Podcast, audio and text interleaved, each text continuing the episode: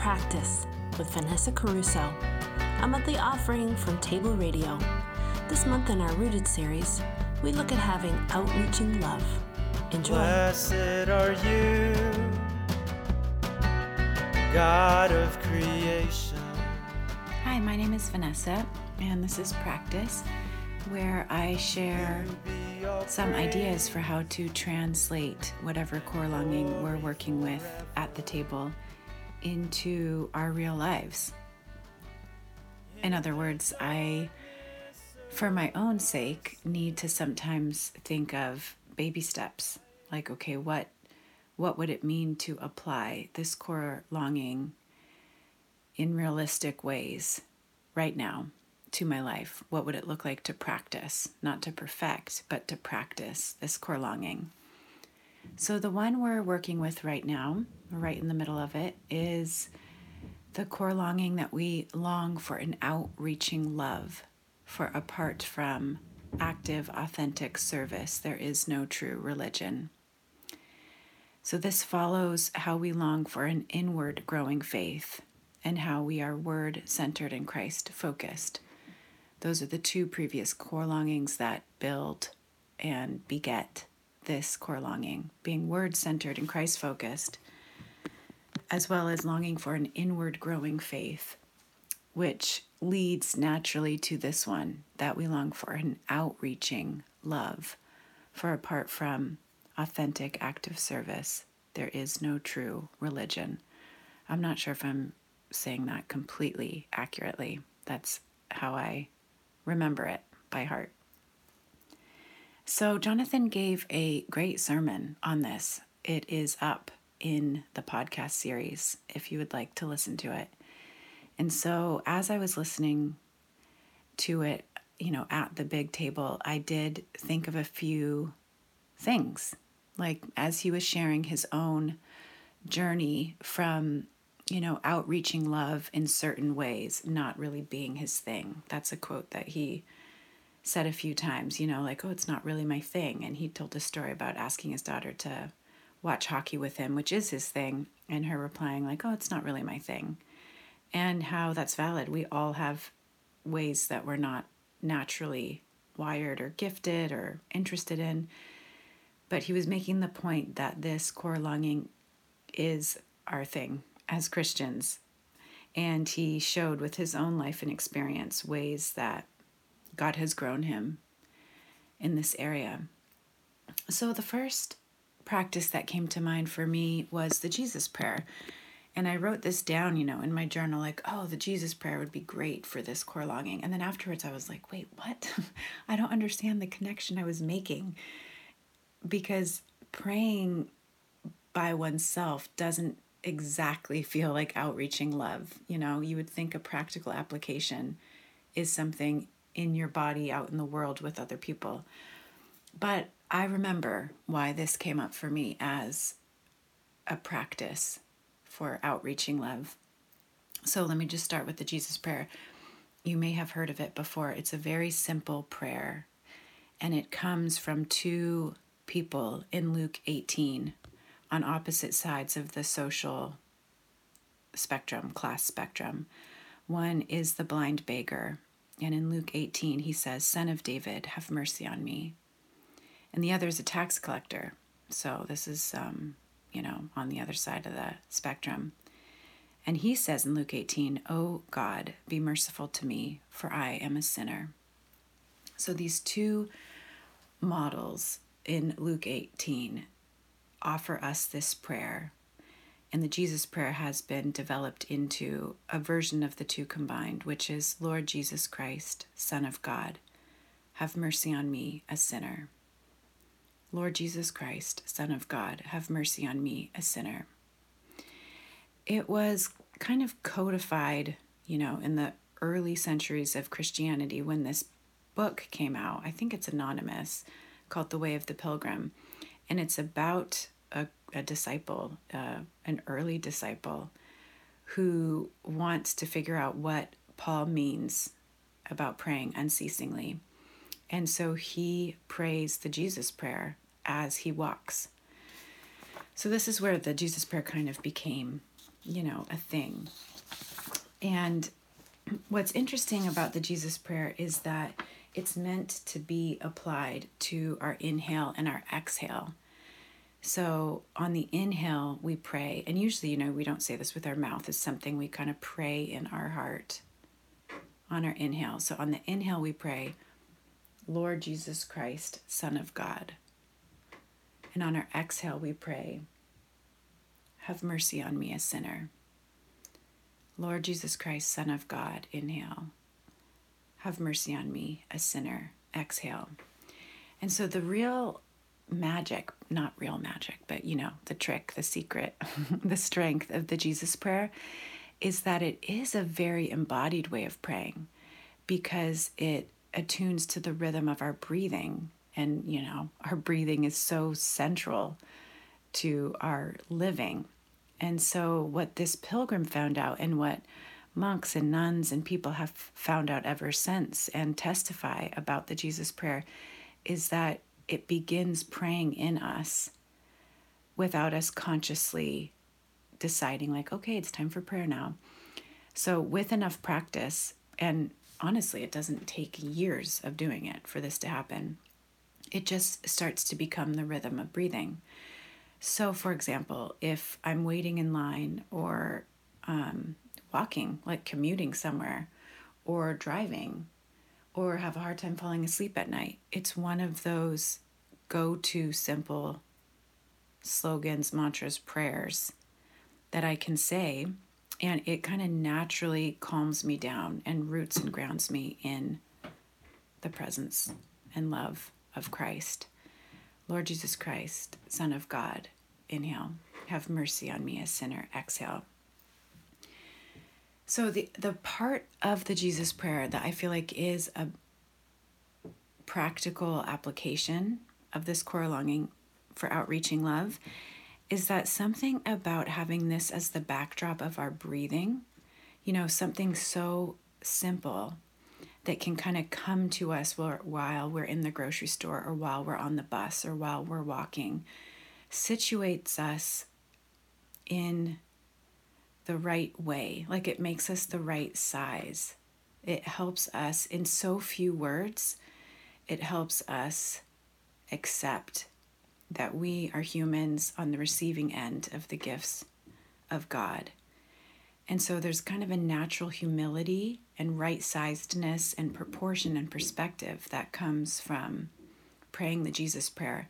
And what that does, I think, is make us more able to see real people and needs around us. Like it kind of opens our eyes or it clears the windshield. You know, it's like the windshield wipers for our eyes and helps us be awake and responsive and ready to spend out of the wealth of love that we have been given. There's uh, this book by J.D. Salinger called Franny and Zooey. I haven't read it. Um, I've only heard the Jesus Prayer talked about in it. And it's such a great example of how the Jesus Prayer is actually a great backdrop for reaching out in love. So, in this novel, um, Franny is moping around, doing nothing but weeping and mumbling the Jesus Prayer. and her older brother, Zooey, wants to be sure she's not abusing the prayer and gives this summary of the prayer. So Franny's moping around, just like crying and repeating the Jesus prayer. And Zooey wants to be sure that she's not abusing the prayer, that she understands, like, what is the point of the prayer in the first place. So Zooey says, The Jesus prayer has one aim and one aim only to endow the person who says it with Christ consciousness, not to set up some little cozy, holier than thou Tursting place with some sticky, adorable divine personage who will take you in his arms and relieve you of all your duties and make all your nasty troubles go away and never come back. So the older brother is saying to the younger sister, the Jesus prayer has one aim and one aim only to endow the person who says it with Christ consciousness, not to set up some little cozier, holier than thou place where, you know, some divine person will take you in his arms and relieve you of all your duties. So basically, this older brother is saying the point of the Jesus prayer is not to turn in on yourself. Like that's the opposite. The point of the Jesus prayer is to make you the right size so that you're actually free to have Christ consciousness rather than self consciousness. That to me is the point. It sounds so self um, loathing or something like that. Like people have a hard time with the Jesus prayer because it just sounds so negative or depressing I, because it says me and because it says sinner. I think that's why it feels like that, but it's actually the opposite, which is the same with confession. You know, there we me at least, you know, I initially coming to a liturgical church had this reaction to confession like, ooh, it's like kind of self absorption or it's like turning the spotlight on me or it's depressing or something. It's actually the opposite. It's making space to free us from stuff that is there, whether we want to look at it or not, so that we can kind of move on and like accept God's forgiveness and not be so stuck. And the Jesus prayer, ironically, if that's the right use of ironically, does the same thing it replaces self consciousness with Christ consciousness. And that is what allows us to have eyes to see the opportunities around us to reach out in love.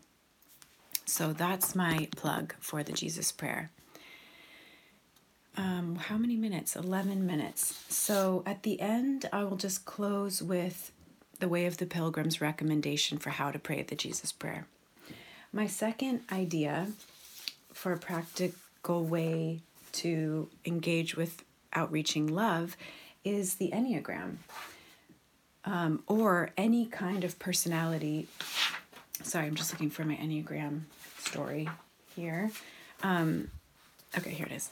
So, yeah, Jonathan was so helpful talking about, like, well, it's not really my thing. And I was like, that is why the Enneagram is so helpful for me, has been or um, Myers Briggs or Strength Finder or any kind of personality tool that acknowledges that we're all wired differently, although there are some major patterns among humans. We're all wired differently, and what is virtue and what is vice for each of us is different. What is virtue for me, Vanessa, is different than what is virtue for you what is a vice or a temptation or um, you know a way i go in stress is different for me than it is for you. The weird thing is that like virtue for one person could be vice for another person in different seasons of life. And so i have loved the enneagram for its ability to pinpoint for me what the the direction of authentic growth looks for me, even if it's different than Jonathan, for example. Something that happens in church culture, or maybe in any community culture, is this assumption that, you know, the leaders or whoever is on the mic or up front or has a strong personality, that that is the way it looks to be a Christian. it's really natural to think that. And so I think we have to be really clear about the reality that what outreaching love looks like, what having courage in that area, what being vulnerable in that area looks like is different for each of us. And that's not a cop out. It's not to say, oh, we're all different, so don't worry about it. I mean, the invitation is okay, in what way is outreaching love in what way is God inviting me to stretch a bit, to outreach a bit in love? So, um, yeah, that's that's just a reminder that there are tools that can really help us identify what it looks like for us to take some steps in a way that are really healthy for our personality. And I'll put this on the forum, but one of my favorite like, tools of the Enneagram is this sermon um, in the back of Richard Rohr and Andreas Ebert's book on the Enneagram. There's this appendix, and there's a sermon, an Enneagram sermon on Christmas. And basically, each of the nine types hear of Jesus, baby Jesus's birth, and they respond to that news out of their type. out of their passion or their vice or their fear. And then they all go to see baby Jesus in the stable, and baby Jesus responds to each of them in terms of their invitation to virtue or growth. Like Jesus personalizes his response response to each type in a way that says, this is what it would look like for you to reach out in love. And it's brilliant to me. At least my type, I just resonate so much with the response um, from my type, like my reaction to the news that Jesus is born, and then what Jesus says to me. It feels like, you know, how um, Eli was it Eli who had a calling? I think so, you know, and heard his name called, and Samuel said, you know, Jesus is like calling you this Enneagram sermon feels to me like Jesus is calling you, Vanessa. So I will put that on the forum if you would like to go through that in a small group setting or just read through it personally. I put some like reflection questions at the top of it as a way to, um, yeah, like deepen or be introduced to the Enneagram in new ways.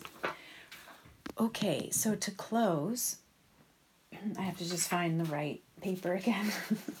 Sorry about that. Um, I'm, all, I'm all over the place here. I wanted to re- read what the Way of the Pilgrim says is, um, you know, for those who are new, or, you know, this is the recommendation for how to pray the Jesus prayer. So if you're in a place where you can close your eyes and take a few deep breaths, we'll do like a one minute version of a guided meditation. And this text is all from The Way of the Pilgrim. Find a quiet place to sit alone and in silence. Bow your head and shut your eyes. Breathe softly.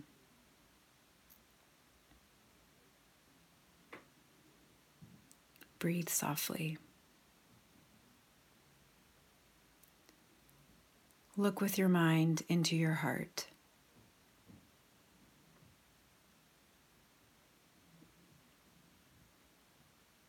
Recollect your mind, that is, all its thoughts, and bring them down from your mind into your heart.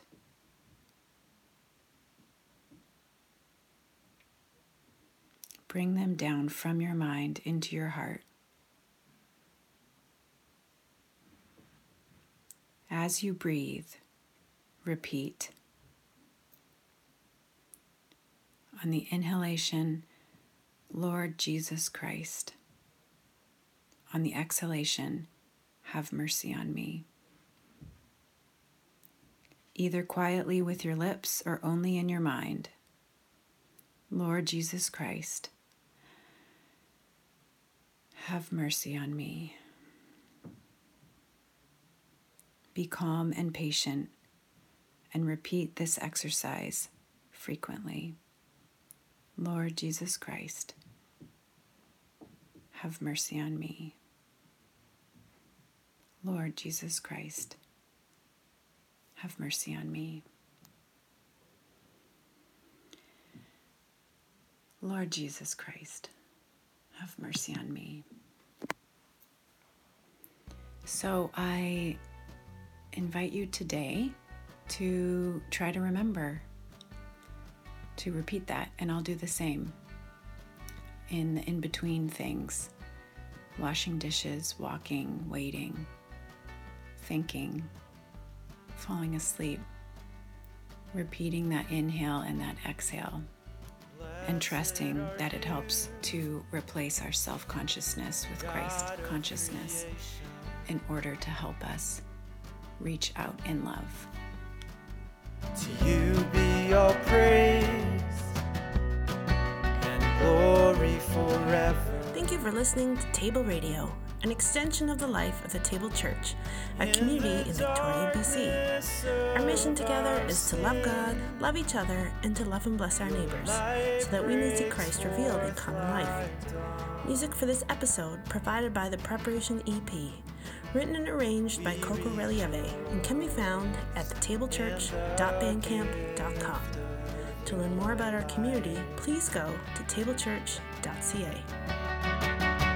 Blessed God, blessed God, blessed Father, Son, Spirit, blessed God.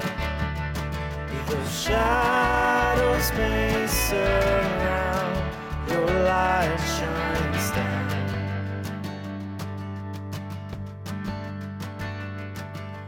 Blessed are you, O God. Blessed are you, God of compassion.